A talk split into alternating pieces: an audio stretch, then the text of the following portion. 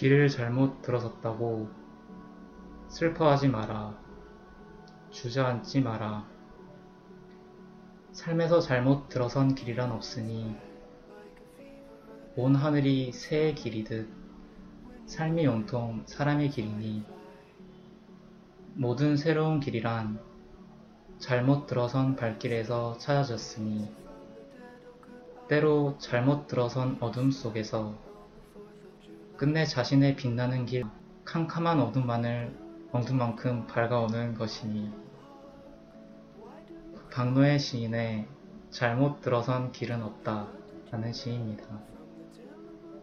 천명관 작가는 소설의 의미를 실패와 좌절의 경험을 공유하는 곳에서 찾았습니다. 삶의 곳곳에 절망과 아픔들이 존재함에도 우리가 서로의 마음을 이해하고 공감하고 위로해주기란 쉽지 않은 현실이기 때문이겠지요. 졸업을 앞두고 다시금 경쟁의 문턱에 서 있는 요즘 제가 꿈꿔왔던 삶과 미래에 대해 회상하곤 합니다. 옆자리의 절친과 경쟁해야 하는 현실이지만 마음 한켠에 키팅 선생님을 간직했던 학창시절 대학에 와 술독에 빠져 살게 되리라곤 상상조차 할 수 없었던 꼬마 시절의 제가 떠올라 민망해지기도 합니다. 여러분의 꿈은 무엇인가요? 그사세 사화에서는 특별 게스트와 함께 천명관 작가님의 소설 고래와 더불어 꿈에 대한 이야기를 나누고자 합니다. my little.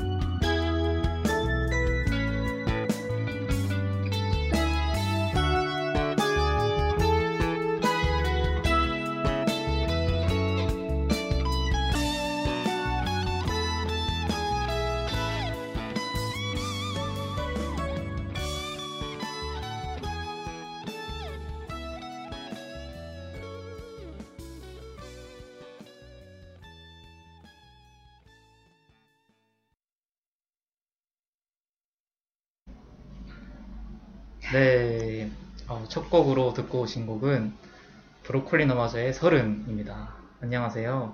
그린이 사는 세상 그 사세의 DJ 그린입니다.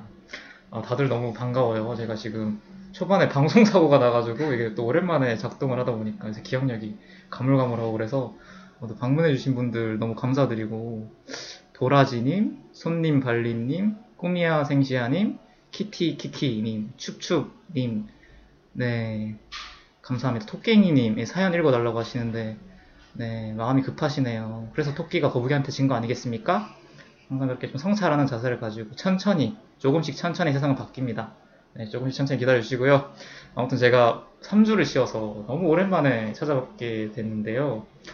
사실 이제 제가 저번 방송 때도 말씀드렸다시피 이제 뭐 시험도 치고 또 요새는 이제 원서도 접수하고 밀린 수업을 듣고 뭐 과제도 하고 이러느라 되게 정신없이 살아가고 있었습니다. 그래서 요새, 요새 코로나로 엄청 시국이 흉흉하잖아요. 저희도 방송 학관을 이용을 못 하다 보니까 지금 스터디 카페를 빌려가지고 지금 룸에서 방송을 하고 있는데 아 제가 이렇게까지 방송을 해야 되나 하는 생각이 갑자기 정치자분 너무 죄송하지만 아무튼 제가 네 이렇게 이렇게까지 내가 방송 열심히 해야 되나 하는 그런 생각이 좀 들긴 하더라고요. 이게 뭐 열정페로 하는 건데 농담이고요. 이렇게 또 방문해주신 청취자분들 계셔가지고 아, 제가 너무 너무 감사드리고 항상 느끼는 거지만 청취자분들이 있기에 제가 있지 않나 그런 생각이 들고요. 형광등님 네, 네 반갑습니다. 네, 뭐 그렇게까지 또 뭐 찍찍하실 필요는 없지 않나. 뭐 제가 어떻게 한 명 한 명 다 불러드립니까? 아우, 네, 아무튼 네 그래서 이제 벌써 네 번째 방송입니다. 어, 원래 제가 이제 기획했던 방송이 여섯 화인데요. 사실 지금 시국이 흉흉해가지고 또 여섯 화를 다 채울 수 있을지 아, 사실 제가 지금 이렇게 아까도 방송사고 냈지만 좀 이렇게 비대면으로 방송을 하는 게 좀 쉽지 않은 것 같기도 하고 사실 제가 하고 싶은 주제들이 많았는데 어, 일단 오늘 방송 이렇게 해보고 좀 이 마음을 또 이렇게 가다듬어 보면서 한번 진행해 보도록 할 텐데요. 자, 오늘 이제 네 번째 방송 때 또 특별한 게스트가 또 나왔습니다. 그래서 아, 제가 또 제가 정말 어떤 믿음을 가지고 있고 또 먼저 똑 부러지는 어떤 이미지랄까? 예, 그리고 굉장히 자기 할 말을 언제나 해야 된다는 그런 마인드를 정말 실천하고 사는 제가 못하는 부분이죠. 그래서 항상 이렇게 올곧은 말로 저에게 이렇게 성찰할 기회와 또 피드백할 기회를 주시고 또 심지어 오늘 이제 제가 특별한 이- 그 뭐야 그 웹자보를 또 이렇게 보내드렸는데 그 웹자보의 또 제작자이시기도 해요. 사실 이제 2화 때 나왔던 그 버들님께서도 제 그림을 만들어 주시고 또 오늘 나왔던 분께서도 이제 리모델링과 더불어 이제 특별 방송 이제 특별 방송에 대한 사요 아무튼 그 방송에 대한 또 웹자보를 만들어 주셨는데 네 일단 정말 제가 의지하는 의지하는 우리 소개해 드리겠습니다. 네 말씀하시죠. 네, 안녕하세요. 아, 저 너무 좋아하시는 분이 계셔가지고, 저도 좋아요. 할 말 없어. 아 끝인가요? 예, 제가 하나요? 예 게스트 명도 소개해 주시고 예뭐 아, 자기 자기 길은 자기가 찾아 나가야죠. 아, 저 손님인데. 네, 저는, 어, 제 이름은 나물이라고 지었는데요. 이거 설명도 할까요? 예, 네, 네, 하세요, 하세요. 네, 저그 나물은 그 나물에 그 밥 할 때 그 나물이에요. 어떤 의미로 지었냐면, 어, 제가, 그니까, 그린도 아시겠지만 별로 그렇게 사교적인 사람은 아니거든요. 그래서 사실 만나는 사람들이 다 그게 그거예요. 그래서 친구들이랑 얘기를 하다 보니까, 어, 우리 다 그 나물에 그 밥인 것 같다. 그런 얘기를 했거든요. 근데, 어, 그게 처음엔 좀 싫었는데 요새 생각해보니까 그래도 내 주변에 있는 사람들이 좀 몸에도 좋고 맛도 괜찮은 나물인 것 같다. 그렇다면 나도 꽤 괜찮은 사람이 아닐까? 라는 생각도 들고 또 이제 다른 사람들한테 내 주변 사람들한테 어울리겠다라는 생각이 들어서 그런 마음을 담아서 나물이라고 이름을 지어봤습니다. 역시 우리 똑 부러지는 우리 나물님답게 아주 똑 부러지는 자기소개 해주셨는데요. 또 이렇게 다양한 나물들이 있잖아요. 나물 중에서도 뭐 고사리도 있고 뭐 가지도 있고 콩나물도 있고 뭐 도라지도 있고 되게 다양한 나물들이 있는데 갑자기 궁금해지는 게 생겼습니다. 돌발 질문. 과연 나물에게 그린이란? 나물에게 그리는 어 약간 정체불명인 것 같아요. 이게 어 제가 좀 낯을 많이 가리는 편인데 나 그러니까 사람한테 낯이 있다, 낯이 있다라고 느끼려면 이 사람에 대한 어떤 윤곽이 잡혀야 되잖아요. 또 시작이야. 네, 어떤 윤곽이 잡혀야 되는데 그림 같은 경우에는 윤곽이 잡히지 않은 상태에서 그냥 익숙해져 버린 느낌이라서 오히려 뭔가 정체불명 상태를 벗어나면 낯설어지지 않을까라는 생각도 들고 그래서 좀 정체불명이다라고 정의를 해볼 수 있을 것 같습니다. 예, 뭐 기대하는 답변 감사드리고요. 네, 아무튼 뭐 오늘 나와주셔서 정말 감사드립니다. 아 근데 아 예. 왜 그린에게 나물은 소개 안 해주시죠? 그린에게 나물이요? 네. 그거는 우리 나물님께서 청취방법 소개해 주시고 한번 해주시, 제가 말씀드리면 어떨까요? 아, 좋습니다. 네, 방송 청취, 수시로 청취해 주시는 분들께서는 yirb.연세.ackr로 접속하셔서 지금 바로 듣기 클릭하시면 되고요. 안드로이드는 플레이스토어, iOS는 앱스토어에서 여앱 다운로드 받으시면 청취 가능하십니다.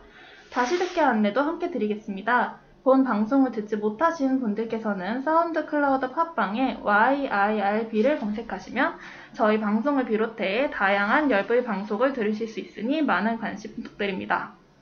더불어 옆 라디오 방송국은 코로나19의 위험성을 인지하여 매 방송 전 마이크 소독을 실시하고 있으며 마이, 마스크를 착용한 뒤 마- 방송을 진행하고 있습니다. 아, 네, 너무 또박또박하게 역시 또 사실 우리 나물님께서 또 전공이 국문학입니다. 하, 정말 제가 더 잘한대요. 오늘 예 오늘도 시작됐네요. 다들 저를 갈구는 이 댓글 창들의 어떤 향연이랄까? 네, 다들 너무 반갑고요. 네, 우리 참 지긋지긋하게 오래 갑시다. 네, 그리고 예 아까 뭐 우리 질문하셨잖아요. 네. 나물에게 그린이랑 아 네네. 그린에게 나물이랑 네네. 그린에게 나물은 뭐 나물 같은 존재예요. 각양각색의 매력을 가지고 있고 먹기는 각양각색의 어떤 그런 뭐랄까 색다 색채가 되게 다양하달까? 예, 뭐 그런 느낌입니다. 네, 됐죠? 네, 그래서 이제 오늘의 주제는 꿈인데요. 제가 꿈을 왜 주제로 했나 이렇게 사실 제가 하고 싶은 주제들이 여러 가지가 있었는데 어, 사실 오늘은 좀 이제 중반을 넘어가는 시점이잖아요. 그래서 이제 제가 졸업을 향해 달려가고 있는데 이제 그린이 사는 세상이라는 이제 저에 대한 이야기를 하는 방송이고 되게 민망하게도 이렇게 청취자분들 덕분에 되게 오랜 기간 잘 끌고 왔는데 이제 대학생활의 마지막을 앞두고 이제 내가 원했던 삶, 또 바랐던 것들에 대한 이야기를 이제 계속 이어왔던 것 같아요. 그래서 이제 조금 러프하게, 좀 거칠게 구분을 해보자면은, 좀 중반까지는 좀 대학 생활에 제가 느끼고 바라고 경험했던 것들이 좀 많이 담겨 있었고요. 근데 오늘은 좀 이제 그 이전의 나, 뭐 이렇게 오리지널이라는 걸 상장할 수 있을지 모르겠지만, 좀 원래의 나나 기억 저편의 내가 어떠했는지를 좀 살펴보려고 해요. 그래서 이제 뭐 예를 들면 대학생활에 나 같은 경우는 내가 굳이 막 꺼내 놓고자 하지 않아도 이제 좀 자연스럽게 묻어나는 그런 느낌들을 많이 보여드리고 싶었는데 좀 날것의 내 모습들을 이제 앞으로 남은 방송에 뭐 얼마나 진행할 수 있을지 모르겠지만 그 부분들에 대해서 이제 다뤄보고 싶었고 굳이 이제 의도를 해보자면 오늘은 그 첫 시간입니다. 여러분들 정말 영광스러운 자리에 지금 나와 계세요. 제가 굳이 꺼내놓고 싶지 않고 굳이 제가 드러내, 드러내놓지 않은 그런 부분들에 대한 방송을 오늘 시작하게 됐거든요. 다들 감사하시고요. 네, 그래서 이제 꿈에 대한 주제를 또 하기로 했는데 우리 게스트 분께서는 나물님께서는 어떻게 생각을 하시는지 어, 사실 꿈이라고 한다면 저는 잘 모르겠어요. 왜냐면 꿈이라고 하면 보통 한국에서 이 꿈은 직업적인 측면이 강하잖아요. 근데 저는 하다 보니 하다 보니 하다 보니 뭔가 이 자리에 있는 느낌이라서 이후에도 계속 뭔가 하다 보니 내 길을 찾지 않을까라는 그런 날로 먹으려는 심정을 좀 가지고 있거든요. 역시 그나물의 그 밥입니다. 그나물의 그 밥이죠. 그래도 아 이거는 조금 다른 얘기긴 하지만 제가 일기를 쓰는 그런 인스타그램 계정을 운영을 하고 있는데 얼마 전에 또 우연찮게 꿈이라는 제목으로 이제 일기를 썼거든요. 그래서 그거를 한번 소개를 해드리려고 해요. 괜찮을까요? 아 당연하죠. 네. 꿈이라는 제목이고요. 어린이와 청소년과 청년들에게 책 추천 혹은 책 선물을 해줄 수 있는 어른으로 자라고 싶다. 이 바람은 아래와 같은 조건들을 포함한다. 그들과 그런 선물의 기회를 가져야 하는 동시에 존경할 만한 사람이 되어야 한다. 좋아하지 않는 사람이 책 선물을 하면 꼰대라는 생각밖에 안 들기 때문이다. 적절한 책을 찾아낼 수 있을 만큼의 충분한 독서량을 갖추어야 한다. 좋은 책을 많이 알고 있어야 한다.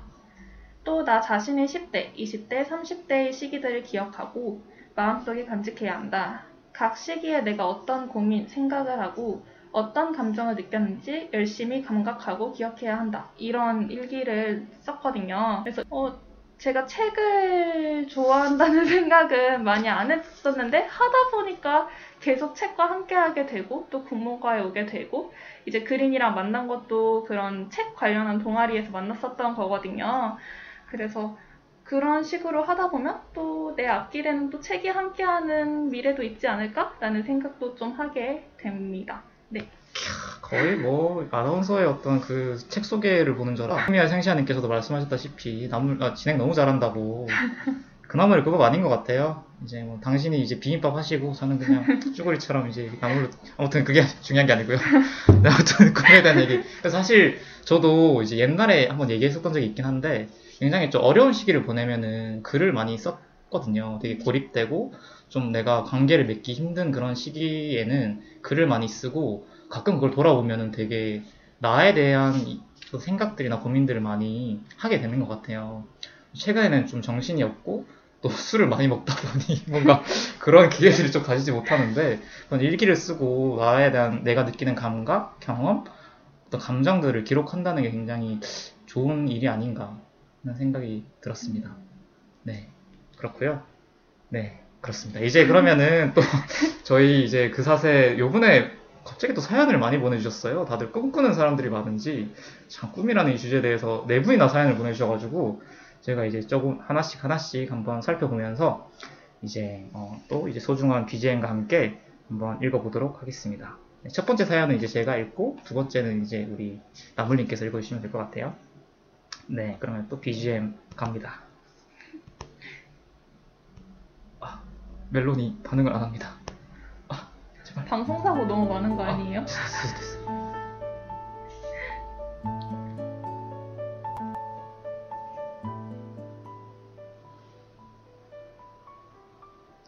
저에게는 아 숙명님의 사연입니다. 저에게는 저를 살게 한 꿈이 하나 있어요. 바로 작사, 작곡가가 되는 거랍니다. 매일을 울다 잠들던 저에게 한 노래가 찾아왔고 그걸 듣는 순간 짧은 생각 하나가 뇌리를 스쳤답니다. 아, 나도 하고 싶다. 그날 이후 지금까지 약 3년간 쭉 작사, 작곡을 해오고 있어요. 죽고 싶은 날들이 참 많았는데, 지금 저에게는 이 세상에 꼭 들려주어야 할 멜로디와 가사가 있기에 아무리 힘들어도 죽고 싶지는 않아요. 언젠가는 누군가 나의 한이 서린 이 노래를 들으며 위로를 받고 행복감을 느낄 것이라 믿어 의심치 않습니다. 이처럼 아무에게도 말 못한 저의 강한 믿음과 희망으로 전 오늘을 또 내일을 살아갑니다. 장난스럽게 숙명이란 닉네임을 적었, 적었지만 정말로 전 제게 음악을 통한 숙명이 있다고 생각해요. 언젠가 저의 노래가 세상에 울려 퍼지면 그린에게도 이 라디오를 듣는 누군가에게도 따뜻한 위로가 찾아가길.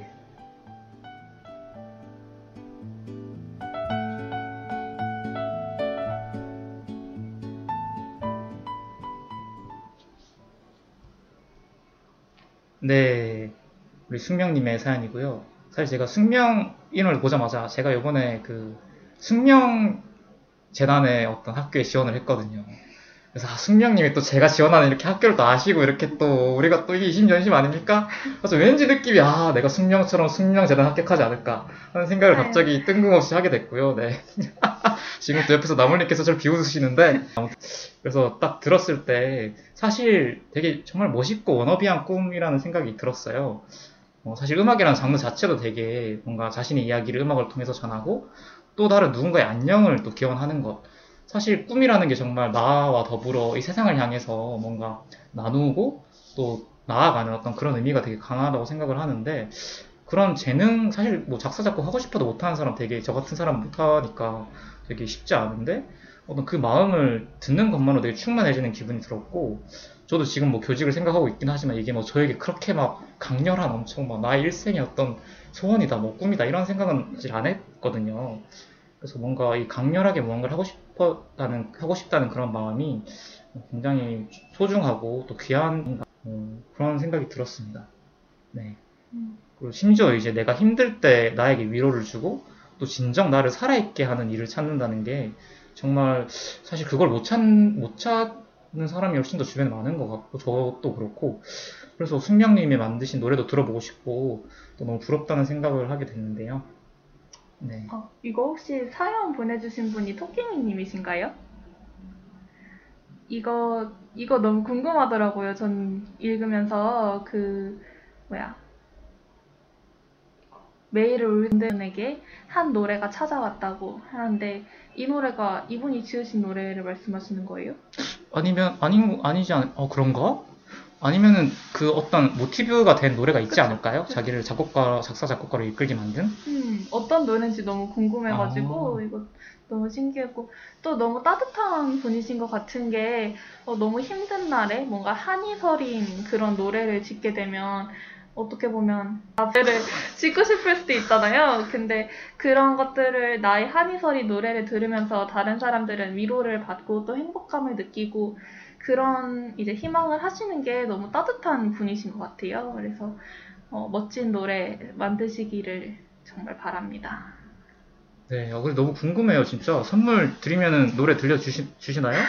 진짜 어떤 노래를 만드시는지 너무 궁금하고, 토깽이님, 어, 저 사실 짐작이, 오늘 사연이 4개가 왔는데, 사실 세 분은 짐작이 되는데, 이분만 짐작이 안 돼요. 그래가지고, 막 다른 옆 사람한테 혹시 작자, 작곡하는 옆 사람 누구냐 이러면서 물어보고 그랬는데, 어, 너무 신상이 궁금해지는 거. 또 이제 신청곡으로 테일러 스위프트의 Blank Space. 발음 괜찮나요? 아, 네, 괜찮습니다. 아주 좋습니다. 아무튼 이게 워너비 작사 작곡가라고 이제 싱어송라이터라고 하셔가지고 그럼 테일러 스위프트의 어, 블랭크 스페이스 예, 이 노래 듣고 오시겠습니다.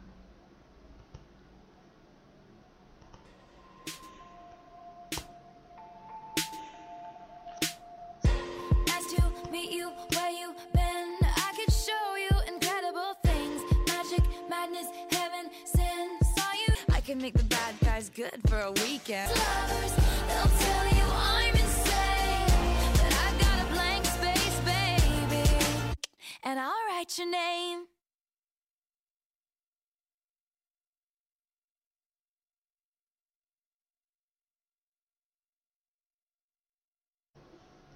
네, 테일러 스위프트의 블랭크 스페이스 듣고 오셨습니다. 어, 이분의 이미지가 뭔가 그려지는 그런 뭔가 당차면서도 되게 또 뭔가 어쨌든 뭔가 이 세상에 대한 뭔가 그런 뭐 바라보자는 마음이나 뭐 그 뜻이 있지 않나 하는 억측했나요 제가 혹시? 아무튼 네 너무 궁금해지는 다시 한번 궁금해지는 그런 네, 사연이었고요. 아 추천곡이었고요. 그리고 우리 그 디주님께서 어, 책을 추천해달라고 하셨는데 우리 우리 또 국문학과 또 우리 나물님께서 한번 한마디 해주시죠. 어, 책 추천이라는 게 되게 어려운 것 같아요. 책 추천을 받는 사람이 어떤 사람인지, 어떤 상황에 있는지, 뭘 좋아하는지 알아야지 사실은 그 사람에게 맞는 책을 추천을 해줄 수가 있는 거잖아요. 그런 거 아무것도 없이 지금 그냥 아무거나 추천해주세요 라고 한다면 오늘 나 추천 드릴게요. 네 이거 번역하면 약간 추천해달라고 해주는데 뭐 어디는 아무것도 안 까놓고 아니에요, 지금 나한테 아니, 뭘 아니. 시키냐 뭐 이런 아니, 거죠? 아니 아니 억측하지 마세요. 방송 듣고 이제 책 읽으면 더 즐거운 독서 하실 수 있을 저희가 또 맥락을 부여를 해드리는 음. 거잖아요. 이 방송을 듣고 이제 책을 읽는다는 맥락. 그러니까 고래 추천드리겠습니다. 아, 너무 완벽하지 않습니까? 여러분 다음 주부터 방송은 민수 아 나물이 사는 세상으로 예, 진행하는 걸로 제가 이렇게 넘겨드리도록 할게요. 네, 필요 없어요. 네, 뭐 그냥 뭐, 좀 잠깐 한 10초 정도 이제 북쪽으로 무릎 꿇고 이제 사죄하시면 되겠고요. 네, 이제 다음 사연입니다. 흔들흔들님의 사연인데요. 네, 또 소중한 VJM과 함께 멜로디 잘 잡아.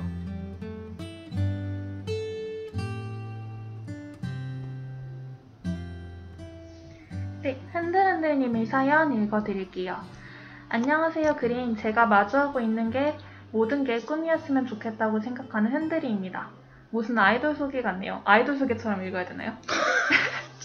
모든 게 꿈이었으면 좋겠다고 생각하는 흔들입니다.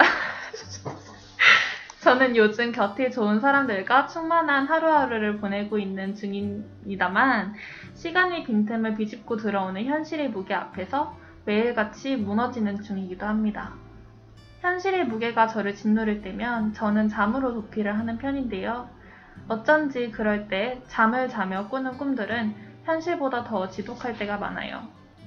그럼 다시 악몽에서 현실로 도피를 하게 됩니다. 악몽을 꾸고 나면 정말 절망스러워요. 그들과 판이하게 다른 두려운 현실 앞에서 잠으로도 도망칠 수 없고 저는 어디로 도망칠 수 있을까요? 현실도 제가 지녀온 꿈도 자면서 꾸는 꿈도 모두 버겁게만 다가오는 요즘 제가 살고 있는 지금이 모두 꿈이었으면 좋겠다고 자주 생각합니다. 어쩔 때는 제가 너무 나약하고 나태하게 느껴져요. 나의 행복과 안녕을 바라는 이들이 곁에서 저를 지켜주고 지켜보고 있음에도 저는 왜 매일같이 저희 모든 일상과 삶이 하룻밤 꿈이길 바라는 걸까요? 그림과 스페셜 게스트님은 잘 지내고 계신가요? 저에게 따끔한 조언 한마디 부탁할게요. 엉엉. 네, 이렇게 보내주셨어요.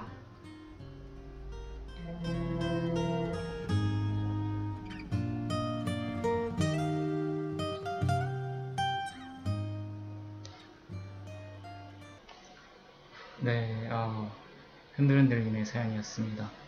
제가 사실 지금 이 손가락으로 계속 주, 주 뭐라 하죠? 그 페이드 인, 페이드 아웃이라 하나요? 포잡기 너무 쉽지가 않은데. 아무튼, 네. 사실 이 사연을 나물님께서 읽어주셨는데, 어디선가 사연자님의 조곤조곤한 목소리가 들리는 것 같은 그런 착각이 들렸고요. 어, 이제 사실 사연이 되게 좀 가볍지는 않았고, 저도 계속 곱씹으면서 좀 생각을 했었어요. 그래서 꿈이라는 게 무엇일까라는 질문을 자꾸 하게 되는 것 같아요. 흔히 세상을 향한 성스럽고 지난한 어떤 시간들을 마주하게 돼요. 그래서 약간 나를 이루는 겉의 8알 이상은 뭐 나를 지켜봐온 또 나의 어 지금 방송이 계속 잘 되고 있, 나요 방송이 잠깐 끊어진 것 같은데 여러분들 잘 들리시죠? 방송이 지금 갑자기 여러분 들리시나요? 아 이게 지금 제 노트북의 문제인지 뭔지 모르겠지만 방송이 약간 중간에 끊겼거든요.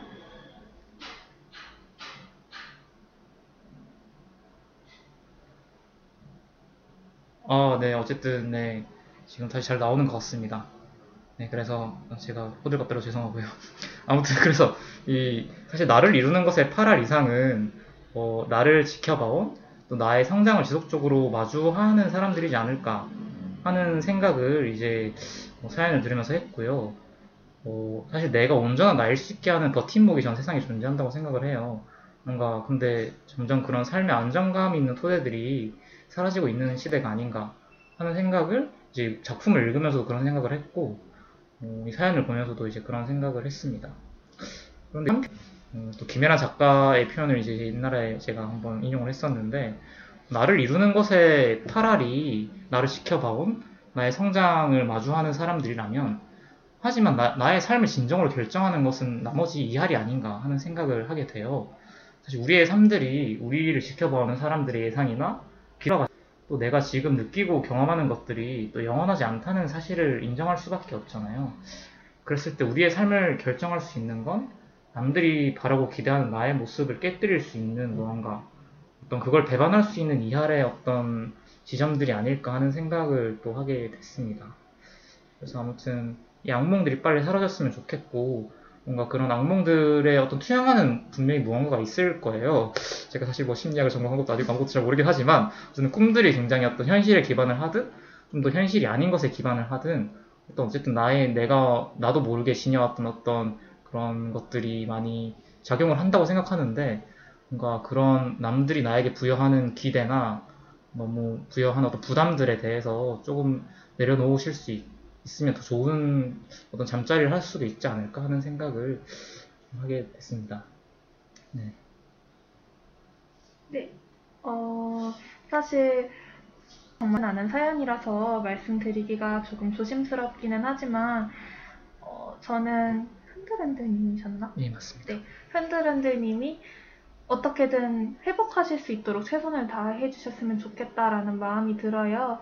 그러니까 어, 어떻게든 할 수 있는 응원들을 다 받으시고 어, 조금은 이기적으로 굴어도 괜찮으시니까 어, 어떻게든 내가 좋아져야겠다. 내가 어, 도피도 좀 최선을 다해서 도피하시는 것도 도움이 되실 수도 있을 것 같고 최선을 다해서 나아질 수 있도록 노력해 주셨으면 좋겠다라는 부탁 아닌 부탁을 좀 드리고 싶네요.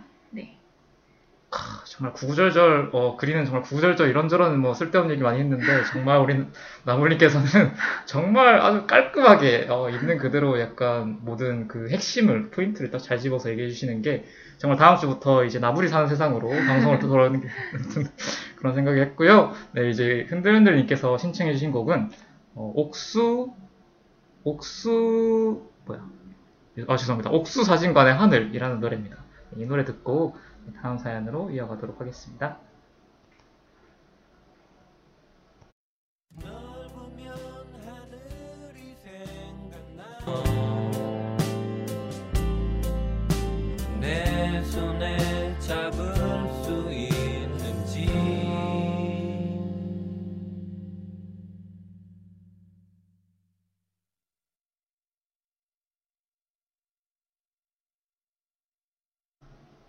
네, 옥수 사진관의 하늘 듣고 오셨습니다.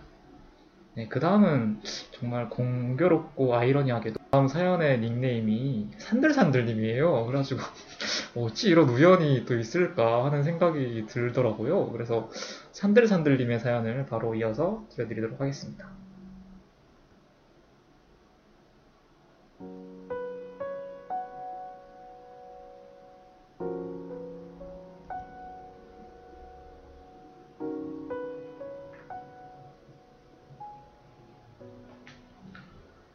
제 꿈은 꽃밭입니다. 저는 요즘 내가 꽃밭에 살고 있었구나 하는 생각을 정말 많이 합니다. 제가 상상도 할 수 없는 삶의 이야기를 생생하게 들을 때마다 반대로 그들에게는 나의 삶이 상상할 수도 없는 것이겠구나 싶습니다.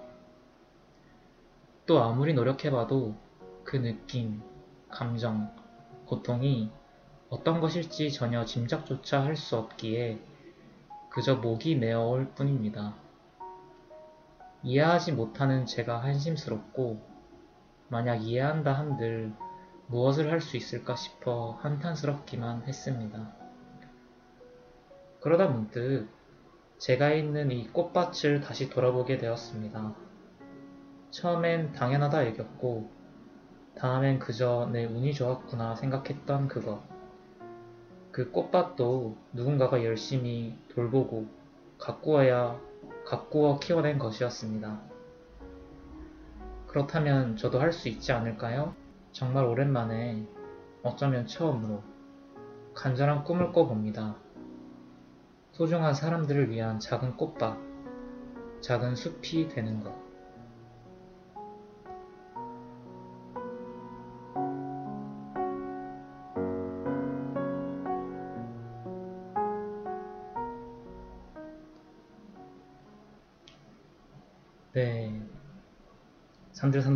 사연이었습니다. 어, 사실 이 사연자분은 목소리가 들리지는 않잖아요. 제가 뭐 글로 받았기 때문에. 하지만 뭐 왠지 때와 장소를 가리지 않고 좀 자신의 할 말을 잘 하는 그런 분이 아닌가 하는 생각이 들었고요. 어, 먼저 든 생각은 되게 참 겸손하고 따스한 사람이라는 생각이 아마 여러분도 드셨겠지만 저는 그런 생각이 들었습니다. 그리고 자신의 위치를 되게 정확하게 인식하고 또 그만큼이나 타인의 삶에 조심스럽게 다 약간 비유를 하자면 모닥불 혹은 부슬비 같은 그런 약을 하게 되어 좋은 환경에서만 자란 사람을 보고 꽃밭이라는 표현을 많이 이제 좀, 좀 약간 비판적으로 혹은 좀 이제 약간 풍자적으로 쓰는 것 같아요. 근데 산들산들님은 이제 거기서 나아가서 자신의 위치와 타인의 위치가 다를 수 있음을 또 그 차이로부터 비롯되는 비극을 또 적확히 인지를 하시면서도 또 한편으로 그 꽃밭의 존재를 만들어낸 누군가의 손길이나 노력을 돌아보고자 하셨잖아요. 그래서 굉장히 어, 통념적인 시선이나 관점을 넘어서 나의 위치에서 내가 할 수 있는 최선의 것을 찾아내는 과정이 굉장히 저는 좀 아름답다라는 좀 비유를 떠올리게 됐던 것 같아요. 어쩌면 이건 제가 요즘에 좀 갖고 있는 그런 어떤 꿈인 것 같기도 하다는 생각이 들었고요. 어, 그리고 또 약간 TMI를 좀 하자면은 육 관련 상담 수업을 듣는데 선생님이 어, 그런 말씀을 하셨어요. 어, 이상적인 역할이나 기대 말고 나 자신이 현실적으로 할 수 있는 만큼이면 그걸로 충분하다. 라는 말씀을 이제 해주셨거든요. 이제 그러면서 이제 그래야 이 비극적인 세상에서 그저 무기력, 무기력을 하지 않고 발을 땅에 굳건히 디딘 채 안전기지 역할을 할 수 있다. 라고 이제 저에게 말씀을 해주셨는데 산들산들님이 바라는 혹은 지향하고 꿈꾸는 그런 삶이 안전기지 역할을 하는 삶이 아닐까 하는 생각을 좀 저는 연상하게 되었습니다. 저는 되게 어, 공감이 되는 사연이었어요. 그러니까 내가 꽃밭에 살고 있었구나라는 생각.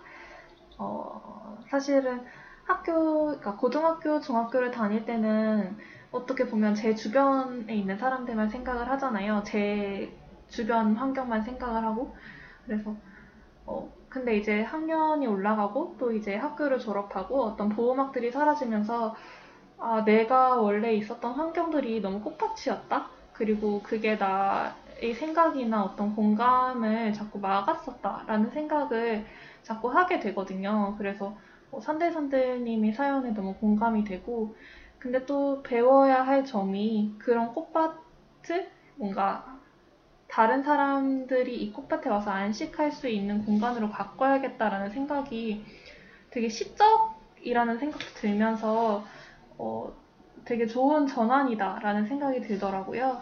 그래서 저도 산들산들님 사연 본받아서 네 꽃밭 제 꿈도 꽃밭으로 해볼까요?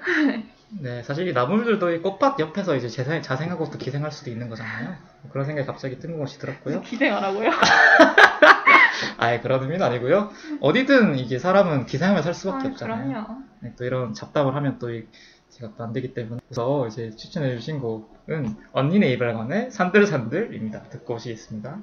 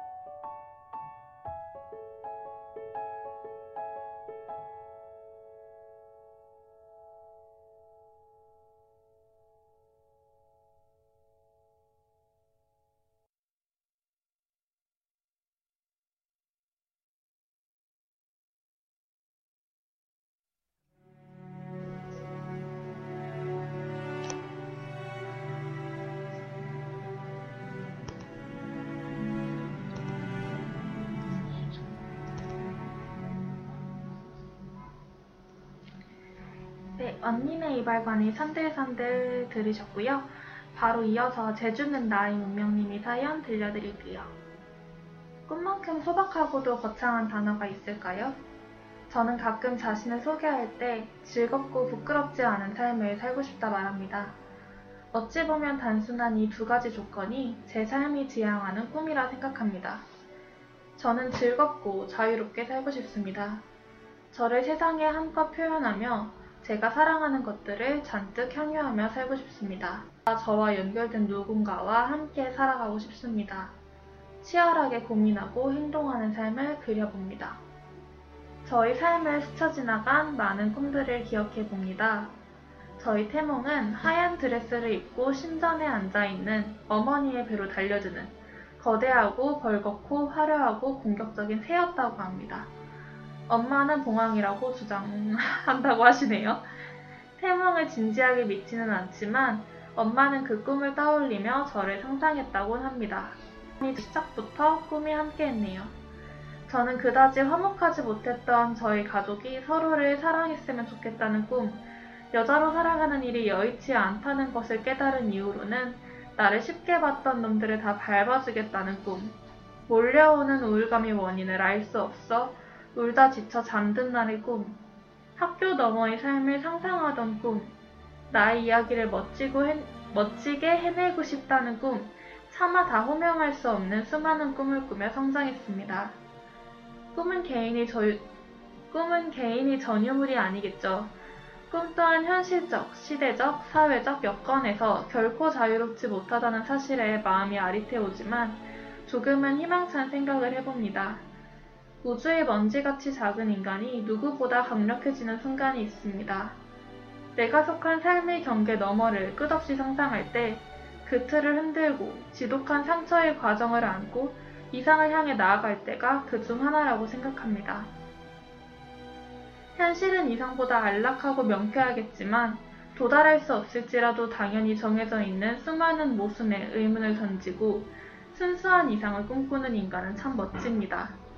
많은 철학자들이 꿈꿨던 세계가 현실화된 적은 없지만서도 그 꿈의 흐름을 따라가는 일 자체가 가치 있는 일인 것처럼요.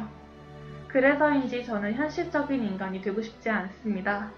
물론 저의 이상이 현실과 괴리가 큰 사실을 안다는 것은 상처받는 일이겠지만요. 꿈을 꾸는 삶을 꿈꿉니다.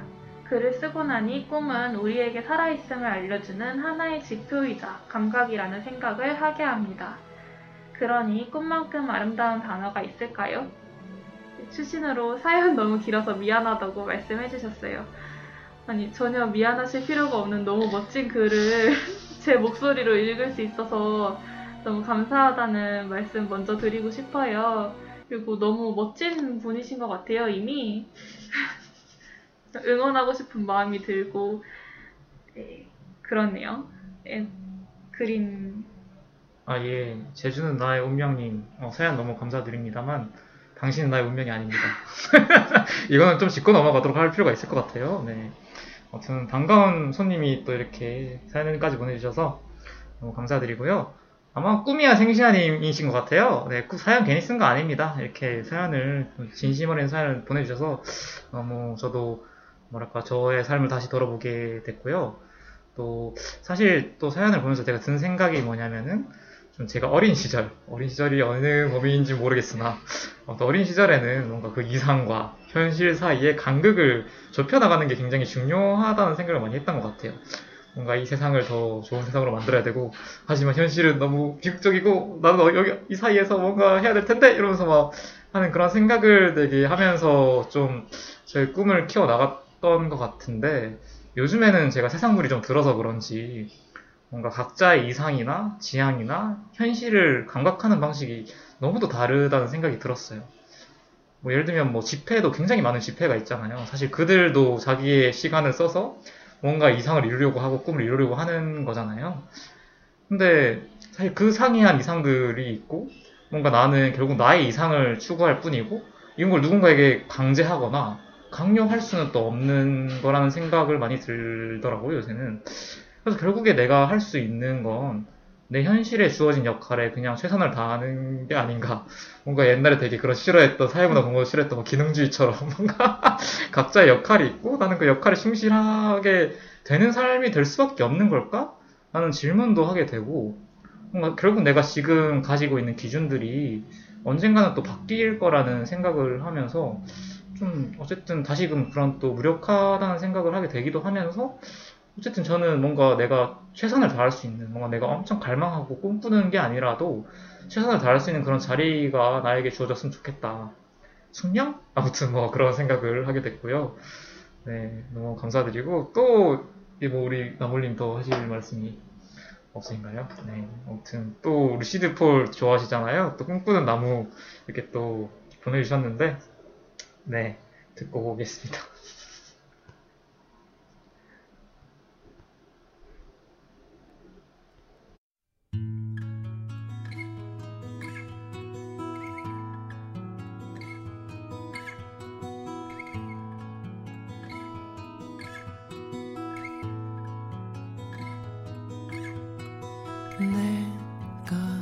자라서 뭐가 되고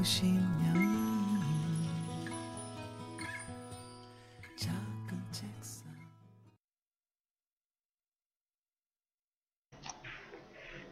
훗날 대극장을 설계한 건축가에 의해 처음 그 존재가 알려져 세상에 흔히 붉은 벽돌의 여왕으로 소개된 그 여자 벽돌공의 이름은 춘이, 춘이이다. 전쟁이 끝나던 해 겨울 그녀는 한 거지 여자에 의해 마국간에서 태어났다. 세상에 나왔을 때 이미 7kg에 달했던 그녀의 몸무게는 14살이 되기 전에 100kg을 넘어섰다. 네, 바로 소설 고래의 첫 문단에 나오는 글을 참 짧게 인용해봤습니다. 어, 사실 이제 고래에 대해서 어떻게 제가 설명을 드릴까 해가지고 뭐 이제 작가 소개도 가져오고 뭐 이것저것 가져왔는데 지금 저희가 7시 안에 나가야 돼요. 그래가지고 최대한 빠르게 빠르게 진행을 해볼 테니까 여러분 어, 찬찬히 들어주시면 감사하겠습니다. 그래서 어, 사실 천명관 작가를 이번에 처음 읽어봤어요. 뭐 아는 이제 지인 중에 되게 좋아했던 사람이 있었는데 어, 그때는 그냥 넘겼다가 이번에 뭘 같이 해볼까 생각을 하다가 이제 고래라는 주제가 나왔고 마침 이게 또 꿈이라는 주제랑 좀 연관이 되는 것 같아서 가져와 봤습니다. 어, 그래서 사실 소설이라는 게 굉장히 작가의 문체, 혹은 작가의 성향을 정말 많이 드러내는 작품이잖아요. 그래서 어, 고래라는 작품은 어, 굉장히 현대체나 분위기가 드러나는 그런 글은 아닙니다. 굉장히 날것 그대로의 투박한 문체가 드러나는 글이라고 생각을 하고 실제로 이제 이 작가가 어, 굉장히 다양한 그 노동을 하시고 심지어 이제 소위 이제 제도화된 문화를 문화에서 이제 등단하신 분이 아니더라고요. 그래서 뭐 되게 그런 어떤 어떤 성 뭐랄까 그런 어떤 삶의 배경이 좀 드러난다는 생각도 전 들었고 어 저는 어쨌든 이런 소설과 같은 투박 투박함을 굉장히 좋아하는 것 같아요. 이 소설도 이제 그 욕망에 대해서 굉장히 중요하게 다루는데 뭔가 나와 우리의 삶의 근원에 대해서 가닿는 느낌이 굉장히 많이 들어서 굉장히 이 소설이 좀 저에게는 좀 좋았다는 생각이 들었던 것 같습니다. 네. 줄거리 소개해드리려고 하는데요. 심사평에서 들고 왔다고 해요. 날로 먹는 것 같아서 미안하다고 저한테 전해달라고 하시네요. 정말 어이가 없어요. 네. 천명가 씨의 고래는 말 그대로 대단히 특별한 매력 넘치는 소설이다. 이 소설이 특별하다고 표현할 수밖에 없는 것은 소설에 대해 우리가 가져온 기존의 상식을 보기 좋게 비켜서는 놀랄만한 다채로움과 독특한 개성을 지니고 있기 때문이다. 한마디로 고래는 국밥집 노파, 금복, 그리고 춘희로 이어지는 여인 3대의 파란만장한 가족사이자 흥망이 서사시이다. 또한 그 욕망이 분출해내는 성취와 몰락, 흥망성쇠의 대하 드라마라고 말해도 좋겠다.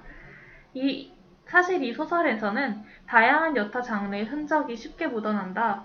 엄청, 엄청난 양의 사건과 인물들을 한 편의 소설에 담아내는 작업이 가능할 수 있었던 것은 소설의 특성인 인물의 내면 및 공간의 묘사를 거의 배제한 채 스토리의 골격만을 빠르게 따라가는 시나리오 기법에 의존한 덕분이다. 살인과 폭력, 죽음이 도처에 출몰하는 음산한 분위기에서는 고딕 소설 혹은 전통 설화의 세계를 질펀한 해악과 능청스럽고 능란하게 엮어가는 입담에서는 판소리의 유장한 가락을 과장된 감정 분출과 유치한 이죽거림에서는 심파극의 변사의 목소리를 또 가령 금복과 칼자국의 바닥과 결투 장면 같은 대목에서는 누구나 한 번쯤은 읽었음직한 무협지라든가 성인 만화의 어떤 장면들을 어렵지 않게 떠올리게 한다라는 임철우 작가님의 심사평이 있었습니다.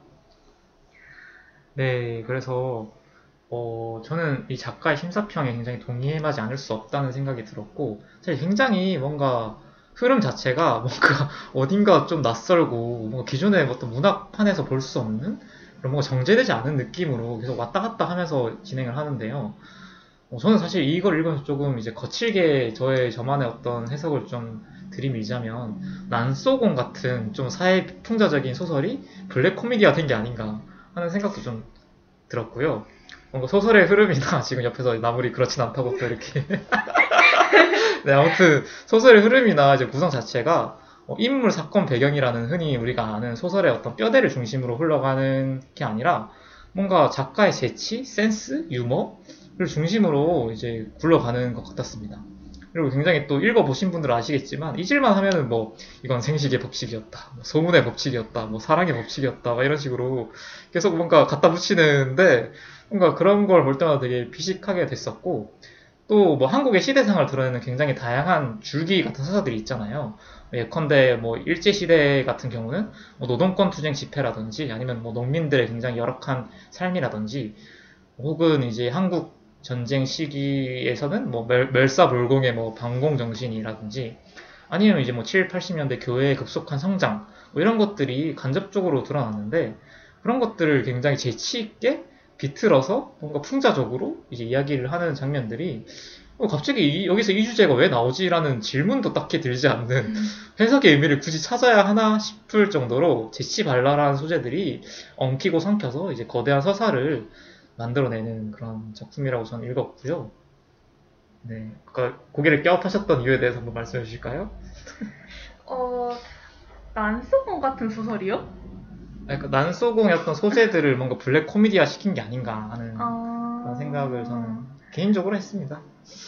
저는 사실 어떤 부분에 주목을 했었냐면 어, 많은 사람들이 그렇듯이 고래에서 이제 주목할 만한 부분은 문체라고들 얘기를 하잖아요. 저는 이 작가분이 진짜 너무 재능 있는 이야기꾼이다 라는 생각이 우선 들었었고 어, 정말 숨 쉬듯이 말을 뱉어내는데 그게 결국은 사실은 구조 없이 이어지잖아요. 네. 정말 숨 쉬듯이 재치와 음. 입담을 뱉어내는 근데 그게 또 어떤 하나의 의미를 이룬다는 거예요. 너무 재밌게도. 그래서 제가 어떤 식으로 정리를 했었냐면 고래 이야기가 형태를 가질 수 있다는 점이었어요. 그래서 어, 어떤 소설들이 자기의 이야기를 언어를 수단으로 이렇게 나타낸 게 소설이라고 할 수 있는 어, 소설 또는 문학이라고 할 수 있는 거잖아요. 근데 그거를 위해서 소설 혹은 시 혹은 희곡 그런 형식들을 가지고 그거를 경유해서 이야기에 전달하는 것일 텐데 고래 같은 경우에는 고래가 담고 있는 그 이야기 자체가 자기 스스로 형태를 가지고 있다면 이런 형태의 것이다 라는 게 되게 여실하게 보여지는 소설이라서 저는 그게 되게 재밌었거든요. 음, 그래서 예를 들어서 되게 재밌었던 거는 어, 되게 익숙한 모티브, 뻔한 모티브들을 아주 적재적소에 넣어서 아주 이야기를 아주 흥미롭게 만든다는 거예요. 그래서 이거 너무 들어본 거고 우리 이미 다 아는 얘기인데 이거를 어떻게 이 자리에 넣어서 이렇게 재밌게 하지?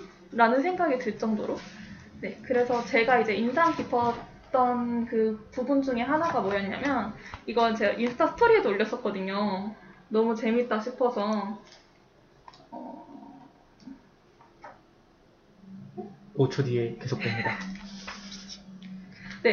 그 이제 21페이지에 보면 이 그 춘이라는 젊은 여자가 그 다시 공장으로 돌아온 이야기를 하고 나서 노파로 이야기가 넘어가는 하지만 어찌 알랴 이 모든 이야기가 한편이 복수극일 수도 있음을 과연 노파는 자신의 자신의 뜻대로 복수에 성공한 걸까? 거기에 대해 답해줄 사람은 아무도 없다. 근데 이 복수극이라는 게 너무 상투적인 표현이잖아요. 어떻게 이야기가 한 편이 복수극일 수가 있어요. 그건 말이 안 되거든요. 그리고 이거는 노파만의 이야기도 아니고 춘희 이야기가 있고 사실은 이 전체 소설을 바라봤을 때 가장 의미적으로 이제 큰 부분을 차지하는 건 춘희라고 저는 이제 느꼈고 비중으로 생각했을 때 가장 많이 나오는 거는 금곡인데 어떻게 이 이야기 전체를 한 편의 복수극이라고 말할 수 있냐는 거예요. 근데 그거를 가장 앞에 그 이야기가 전환되는 지점에서 이거를 넣음으로써 독자를 완전히 확 빨아들인다는 거죠. 음, 그래서 그런 게 되게 정말 아 이 사람 정말 꾼이다 이야기 꾼이다 재능 있다 맞아요. 라는 생각이 정말 들더라고요. 맞아, 맞아. 네 어떻게 읽으셨어요? 아, 저 같은 경우도 굉장히 비슷한 느낌이었어요. 그리고 또 이제 생을 하다가 갑자기 이런 얘기를 해요. 과연 객관적 진실이란 존재할 수 있는 것일까? 맞아. 이야기란 본시 전하는 자의 입장에 따라, 듣는 사람의 편의에 따라, 이야기꾼의 솜씨에 따라 가감과 변형이 있게 마련이다. 믿고 싶은 것을 믿으면 된다. 뭐 이런 맞아, 식으로. 맞아, 맞아. 그러니까 진짜 뭔가 하나 이야기를 전달하는데 이게 저는 계속 이렇게 멈추지 않고 엄청 산만하잖아요. 맞아요. 계속 이런 얘기 저런 얘기 막 온갖 얘기들이 막 왔다 갔다 하다 갑자기 옛날에 죽었다고 생각했던 인물이 갑자기 등장하고 음. 뭐 갑자기 뭐 이상한 뭐그 사람 있었던가 싶을 정도로 갑자기 모르겠는데 나와서 이야기를 또 잘 전개를 해요. 맞아. 그리고 그린이 방금 너무 잘 읽어준 게 이 말투가 들리는 것 같아요. 맞아 맞아. 그러하였다. 사실은 이 사람이 노파였던 것이다. 그러니까 노파였던 것이다. 이런 느낌 아니라 노파였던 것이다. 이렇게 들리거든요, 정말. 그러니까 이게 정말 이 사람이 글로써 이거를 쓴 게 아니라 글이라는 건 단지 이제 출판을 위한 수단일 뿐- 뿐이었구나. 혹은 그 글이라는 게 교차하기 때문에 이게 너무 신기한 텍스트가 될 수 있었다는 생각이 들더라고요. 네. 아 그리고 저는 뭔가 어쨌든 작가들이 작가들의 생애 서사가 작품에 담긴다고 생각을 하는데 예를 들면 이제 김훈 같은 사람은 어쨌든 김훈에 대한 비판도 되게 많지만 음. 되게 그런 뭔가 먹고 사는 것에 대해서 사람들이 어떻게 생을 하고 이고 그런 것들에 대한 서술이 굉장히 담담하고 음. 또 엄청 그게 몰입되게 만드는 그런 지점들이 있는 것 같아요. 마찬가지로 뭔가 이분도 되게 어, 이분이라니 그 천명관 씨, 네. 예, 천명관 작가님도 어, 그런 점에서 굉장히 어, 떤 포인트들에게 몰입하게 만드는 포인트가 있는데 음.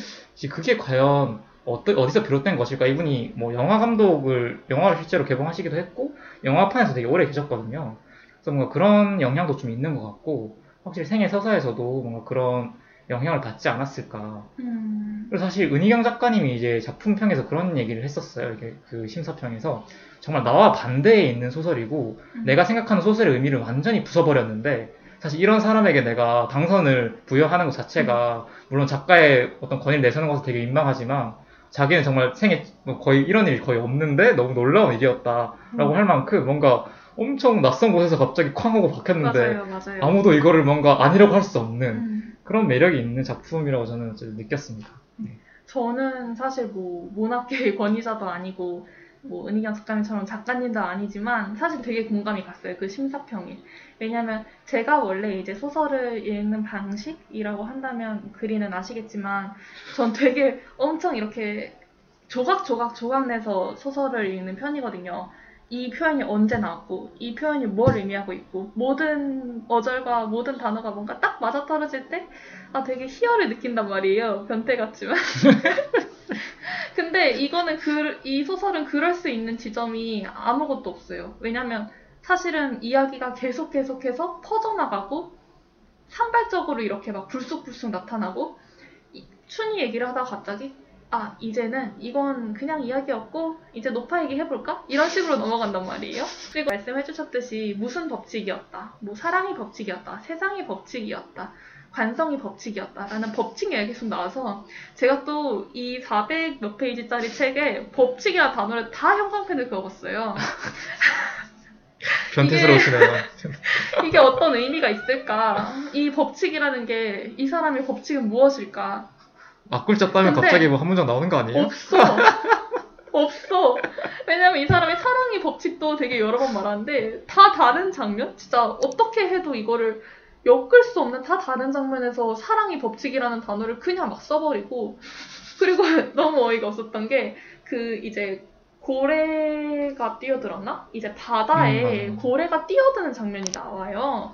근데 이제 고래가 뛰어들면서 바닷물이 첨벙하고 튀어오르잖아요. 근데 이것은 바- 작용 반작용의 법칙이었다.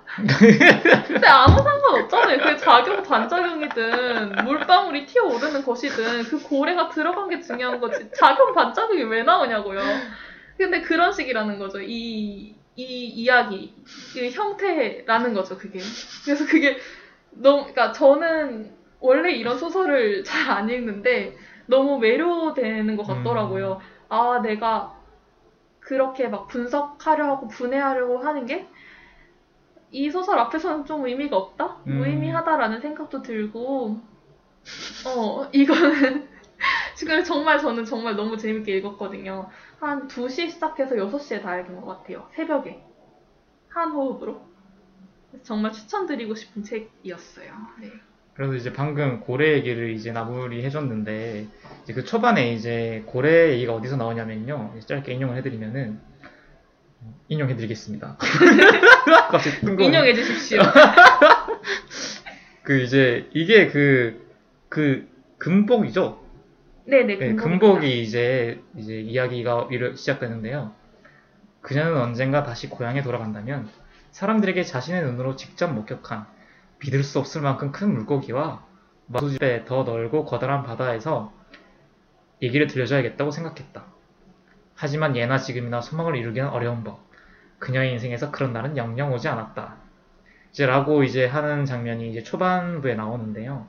이제 금복이라는 외딴 촌에 살던 인물이 이제 생선 정수를 따라서 처음으로 이제 바닷가에 가게 돼요. 그런데 이제 항구에서 목격한 이제 고래라는 게 거대 거대한 고래가 이제 막 뛰어오르는 그런 장면을 이제 나오는데 사실 이제 작가도 후술 하지만 이제 고래는 욕망의 상징이거든요. 이 작품을 이끌어 나가는 어떤 굉장히 많은 욕망들이 있고 그 욕망들이 어떻게 이제 얽히고 설켜서 뭔가 우리의 어떤 생을 구성하는지 뭐 그런 것들이 굉장히 약간 좀 부각돼서 나오는 그런 어쨌든 그 고래로 표상되는 삶의 근원적 욕망이 뭔가 이 작품을 구성하는 큰 어떤 줄기가 아닌가 하는 생각이 좀 들었습니다. 음, 네, 근데 욕망이라는 단어도 너무 적절한 단어지만 한편으로는 이 소설에서 정말 빼놓을 수 없는 게 물과 불의 이미지라고 음, 생각을 하거든요. 고래가 이 소설을 보면 나중에 이 김- 금복이라는 사람이 어, 그 바다에서 튀어올랐던 그 물속의 고래를 잊지 못해서 나중에 벽돌 공장을 짓게 되는데 이 벽돌 공장에서 나오는 아주 아주 단단하고 견고한 벽돌로 고래만한 극장을 지어요. 아주 큰 땅에 고래 극장을 지어요.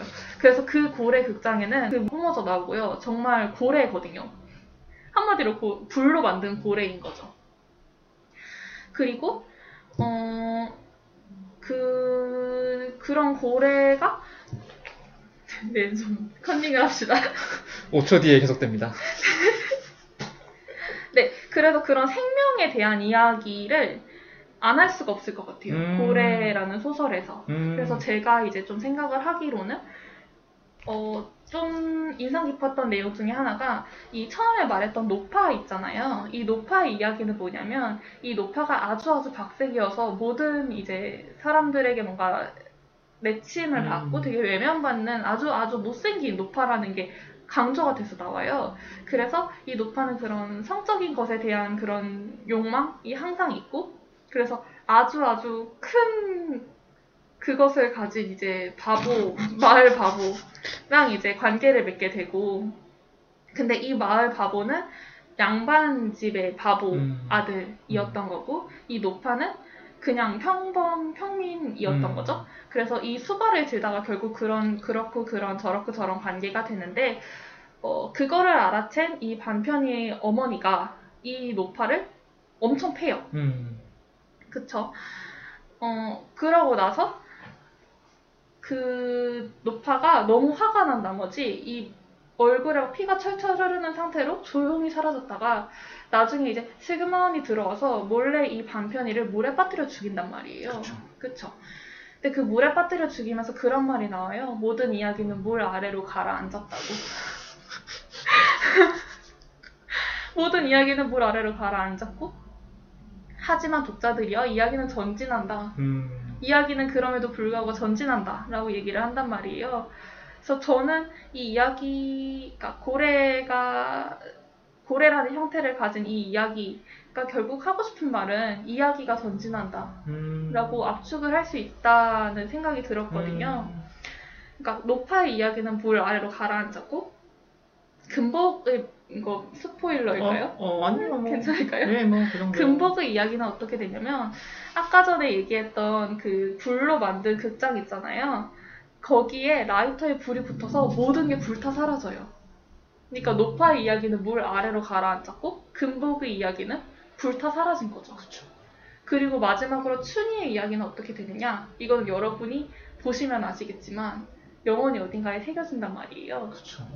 하지만 이마저도 너무너무 우습게 돼버리는 게 이제 춘희가 죽고 난 다음에 이 사람에 대해서 이 사람의 서사를 아무것도 모르는 뭐 이제 붉은 벽돌이 여왕이라는 이름을 붙여줬던 그 사람들이 춘희에 대해서 평하기를 아 막 뭐 사랑하는 당신 뭐 내게 찾아와요 막 뭐 달빛이 어쩌고 저쩌고 이런 되게 되게 추상적이고 음. 또는 아름답고 사랑과 그런 뭐 야들야들한 그런 시를 이제 이사 그런 서사를 이 춘이라는 사람한테 부여를 한단 말이에요.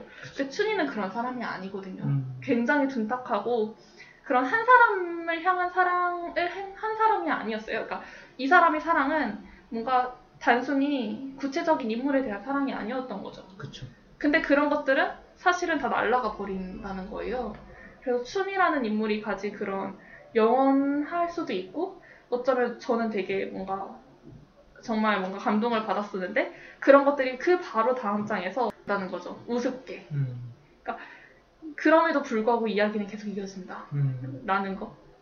음. 네, 그런 생, 그런 생각을 하면서 소설을 읽었던 것 같아요. 음. 네. 너무 말씀을 잘해주셔서. 그리고 법칙은 제가 세보지는 않았어요. 근데 너무 많이 나와요. 거의 한 100번은 나온 것 같아, 최소. 100번은 아니다. 100번 정도 나오지 않나요? 어? 100번은 아니다. 아, 하긴 그럼 100번이면. 4페이지에 한 번씩 나와야 되는데. 그러네요. 한 50번은 나온 것 같아요. 50번 나오는 것 같아요.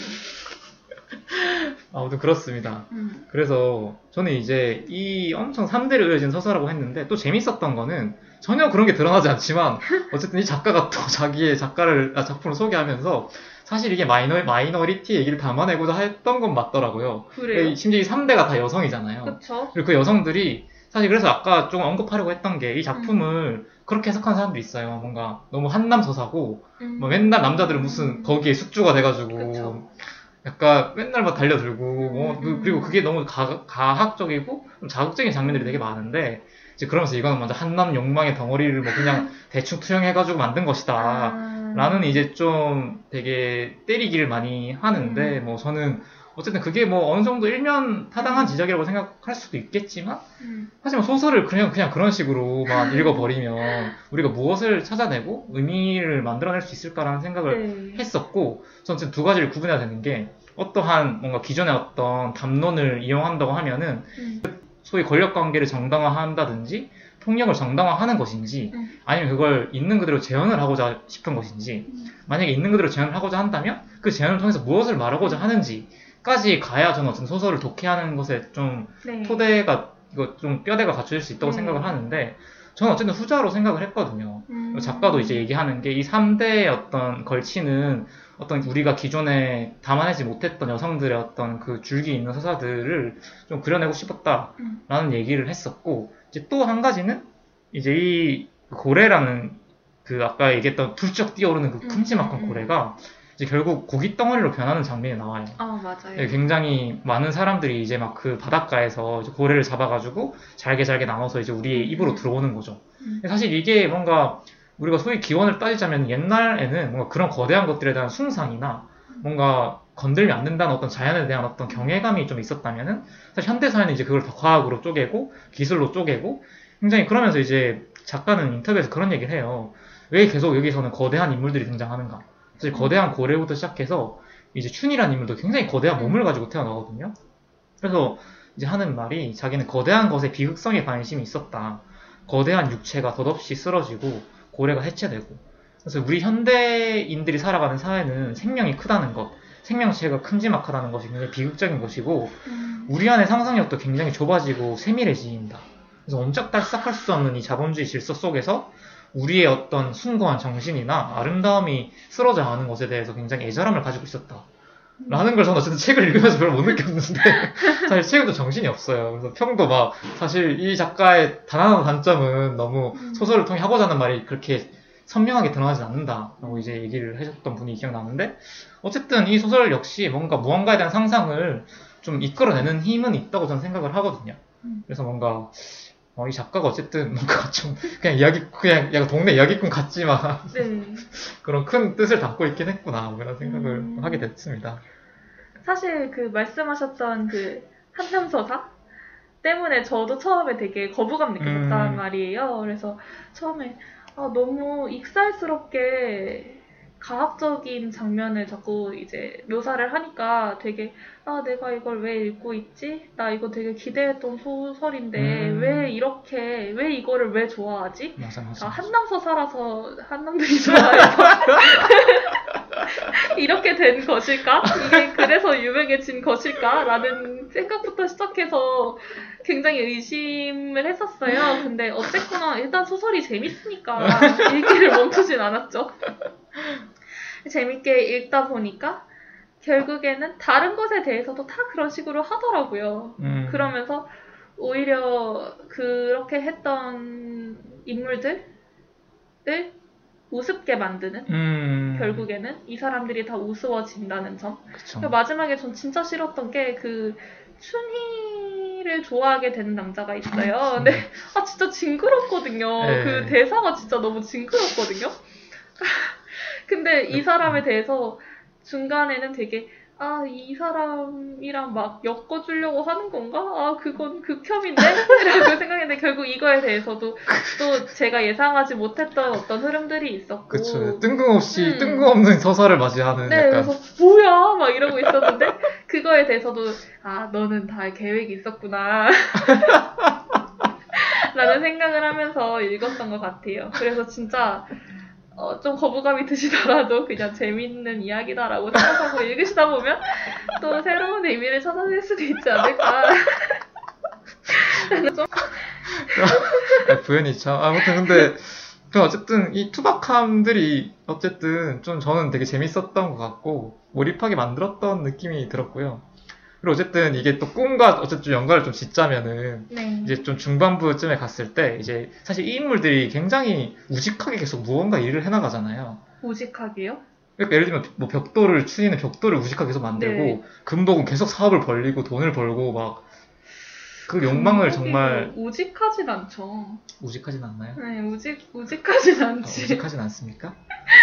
어, 네, 아무튼 뭐 우직하다고 네, 치고. 저는 좀 우직하다는 느낌이 들었는데 어쨌든 이제 그런 문장이 나오거든요. 약간 무언가 자신의 열정을 쏟아부을 수 있는 대상이 있어야 피어나는 여자가 금복이다. 음. 뭐 이런 얘기를 하는데 사실 뭐 이게 굉장히 중요한 문장은 아닌데 그러니까 꿈에 대해서 좀 생각을 저는 하게 되는 게 음. 어쨌든 이게 3대로 이어지는 욕망들 그리고 그들이 어떻게 이렇게 흥망성쇠를 거듭하는가 뭔가 이런 거대한 인생의 줄기를 좀 재현하는 면들이 되게 많고 어 그래서 뭔가 나는 어쨌든 이런 이런 이야기들을 들으면은 그럼 나는 어떻게 어디에 열정을 쏟아내고 있나 내 삶의 의미를 어떻게 찾아내고 있나 무엇을 난 열망하고 있나 라는 생각이 들더라고요. 사실 여기서도 이제 뭐 사랑의 법칙이니 관성의 음. 법칙이니 중력의 법칙이니 하는 게 계속 인물들이 무언가에 계속 빠져들고 음. 심취하면서 그 안에서 계속 벌어지는 일들이 발생을 하잖아요. 그리고 네. 아까 얘기했던 그런 되게 한남 같은 그런 그 춘희를 좋아했던 한남도 갑자기 이제 마지막쯤에 그게 맞아요, 나오잖아요. 맞아요. 나는 이제 방황, 방랑하지 않고 응, 응, 응. 정착해서 살아야지? 막 이러면서 갑자기 되게 막 판타지스러운 음. 결혼을 막 꿈꾸는 그런 음. 인물로 그려지는데, 그랬을 때 약간 뭔가 어쨌든 저도 제 생에 서사가 있, 다고 생각하면은 뭔가 어떤 시기엔 어떤 걸 계속 바라고 꿈꾸고 어떤 시기엔 또 어떤 걸 바라고 꿈꾸고 이제 그런 것들이 어쨌든 저의 삶을 계속 추동하는 거라고 생각을 하는데 요즘에 나는 뭘까 하는 생각이 들면서 하, 뭔가 계속 졸업을 하고 돈을 벌어야지라는 그 지점에서 음.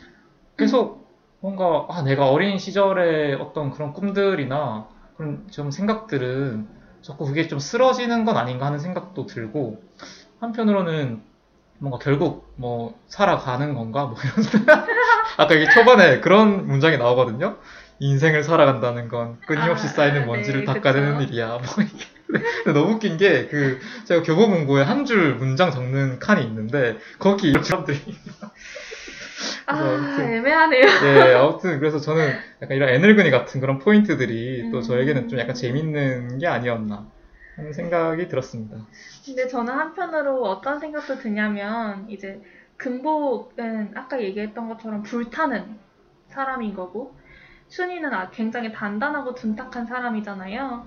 근데 어, 어떤 사람들은 그런 평가도 하더라고요. 작가가 금복에 대해서 부정적인 변화를 보여줬다. 음. 금복이 뭔가 부정적인 변화를 보여주고 뭔가 비인간적으로 변해가는 모습을 볼 수 있다. 아. 라는 식의 평을 한 사람들도 있더라고요. 음. 근데 물론 그런 평도 불가능한 건 아니겠지만 저는 이 소설이 되게 감동을 주는 부분은 어, 모든 인물들의 그러니까 그 한남 인물들 말고 이 3대 여성들에게 정말 애정을 가지고 있다는 거예요. 음. 진훈 노파 복수만을 꿈꾸는 그 진훈 노파에게도 그렇고 음.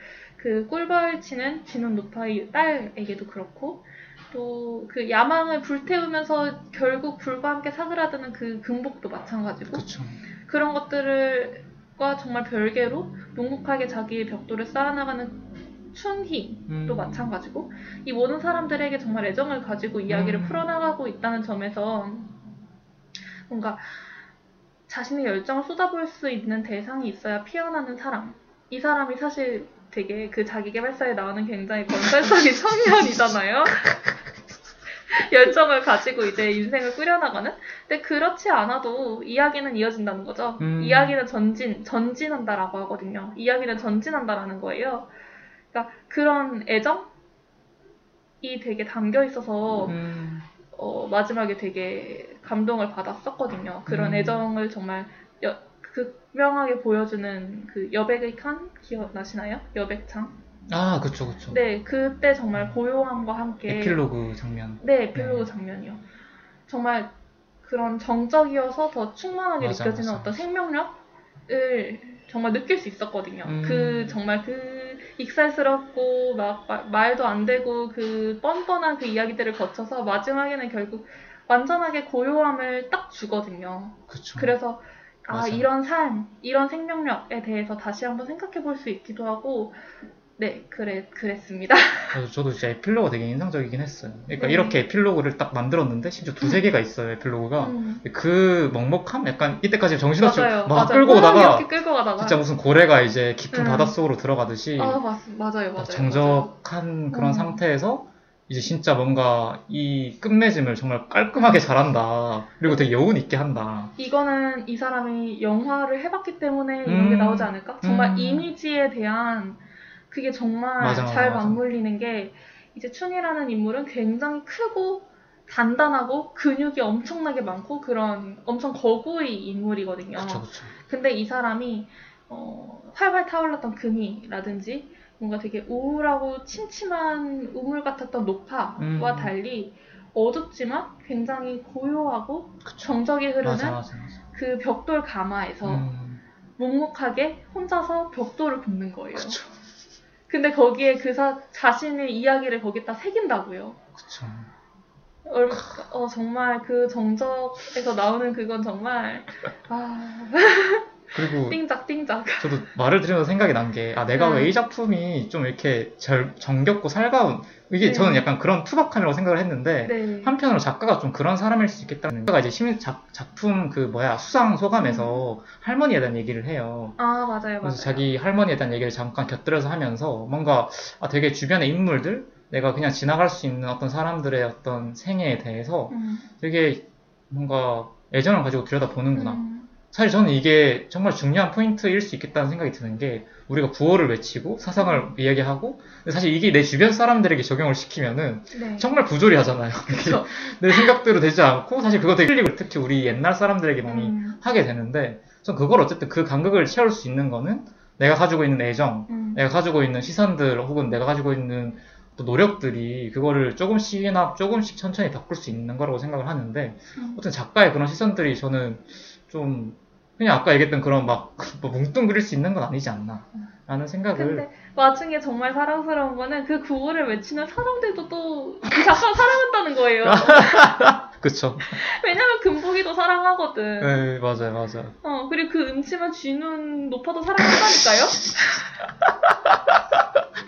어, 네. 그리고 약간 그 이제 작품 속에서 그런 얘기를 하는 게 저는 금복이 이제 그런 식으로 충분히 해석될 수 있다고 생각을 하는데 음. 어쨌든 그런 얘기를 해요. 이게 뭐 인터뷰하는 사람이 그렇게 질문을 하거든요. 약간 이 3대가 결국 전근대, 근대, 포스트 모던으로 음. 아이고. 이어지는 거 아닌가 이렇게 했는데 네. 아 물론 거칠게 그리면 그렇겠지만 약간 이런 식으로 음. 얘기하면서 뭐 그렇게만 소설을 읽진 않으셨으면 그쵸. 좋겠다라고 얘기를 했고 어쨌든 무언가 계속 대표성을 가진다는 것 음. 같아요. 그러니까 이게 그냥 아 저런 인물이 있었는데 그냥 음. 저렇게 살다 죽었어가 아니라 우리가 되게 연루되어 있는 거죠 어떤 면에서는 그쵸. 이런 사람 이런 모습에 우리가 연관돼 있고 또 이런 사람 이런 모습에 우리가 또 연관돼 있다고 했을 때 결국 나를 돌아보게 하는 지점들도 있고 뭔가 생동감 있게 하는 뭔가 음. 그런 시인들이 있지 않나 그런 생각이 이렇게 와다다 달려왔는데 음. 그렇습니다. 사실 책을 안 읽으셨다면 지금 저희가 무슨 얘기를 하는지 쟤들은 네. 뭔 얘기를 한다냐 하실 것 같은데. 혼자 신나서 얘기한 건 아닌지 좀 민망한데 아, 네, 뭐 그럴 수 있죠. 그래서 이제 저희 이제 7시간에 나가야 되기 때문에 마지막으로 이제 이 우리 나물님께서 아, 네. 엔딩 선곡 추천을 해주셨거든요. 그래서 이제 번 버터플라이의 스물아홉 문득이라는 노래를 추천해 주셨는데 혹시 네. 어떤 생각으로?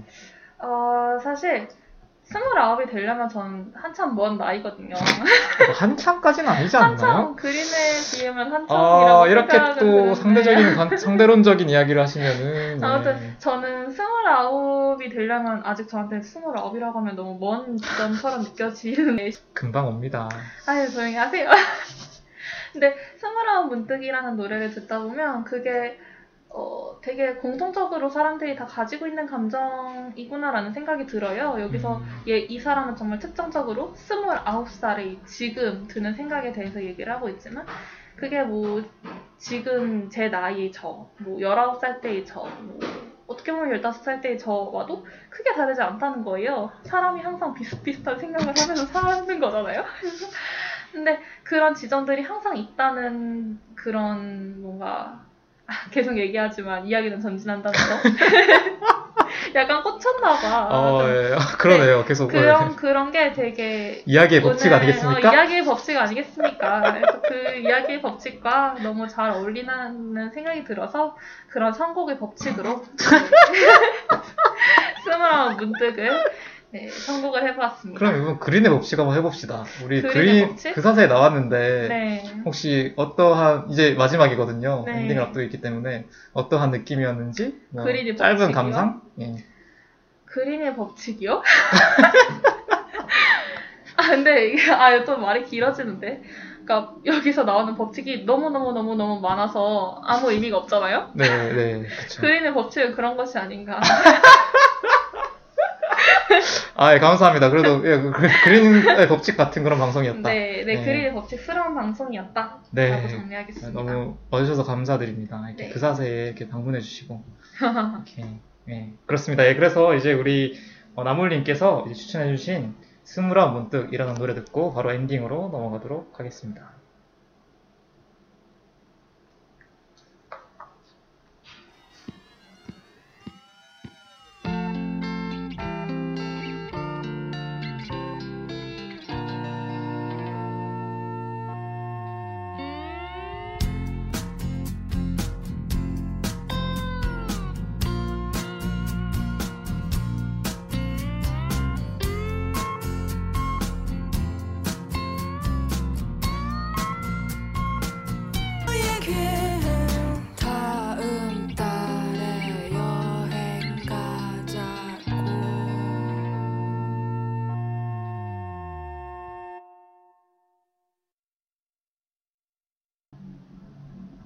내가 속해 있는 대낮의 시간. 한밤의 시간보다 어두울 때가 있다. 어떤 날은 어안이 벙벙한 어처구니가 되고, 어떤 날은 너무 많은 날을 삼켜 배부를 때도 있다.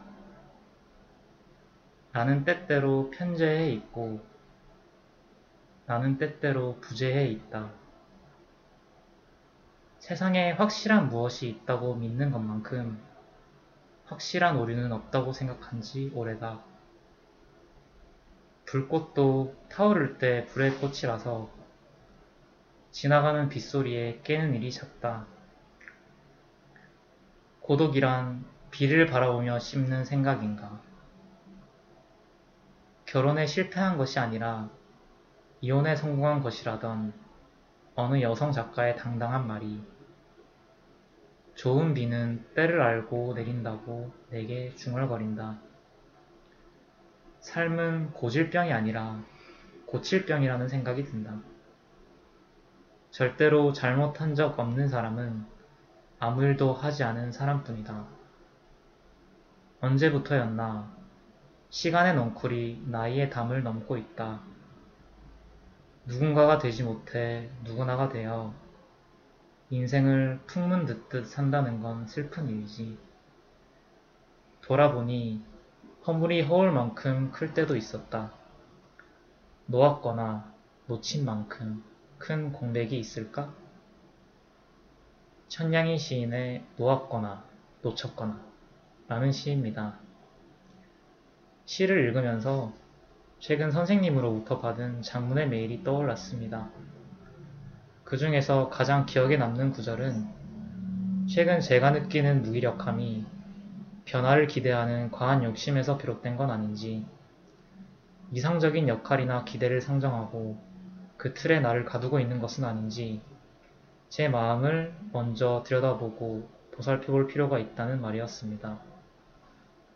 제가 실제로 할 수 있는 것과 그걸 벗어난 영역을 확인하고 현실적으로 할 수 있는 만큼의 보폭만으로도 충분하다는 것을 세상과 타인에 대한 배려와 관심은 자기 자신의 모습을 있는 그대로 수용하는 것에서 시작될 수 있다는 것을 짚어주신 그 말씀이 참 위로가 되었습니다. 선생님의 말씀을 곱씹어 보며 지나온 시간들이 생각나거나 떠오를 때마다 제 부족함이나 나약함을 직면할 때마다 후회나 회한의 감정을 이상으로 포장하며 저도 모르게 과한 욕심을 투영해왔던 건 아닌지 돌아보게 되었습니다. 그와 더불어 최선의 삶이란 끊임없는 후회나 자기 비난이 아닌 편안한 자리와 그 자리에서의 충만한 일상에서 비롯될 수 있다는 생각도 하게 되었습니다. 다시 여전히 무엇이 옳고 그른 선택지인지 확신할 수 없는 날들의 연속이지만 그럼에도 저와 우리들의 꿈이 서로가, 가, 서로가 서로에게 가지는 믿음 안에서 신뢰와 애정의 토대 안에서 나아갈 수 있다는 사실을 기억하면 좋을 것 같습니다. 마지막으로 방송을 들으시는 모든 분들의 꿈을 마음을 다해 응원하며 그린 사는 세상 그사세였습니다. 감사합니다.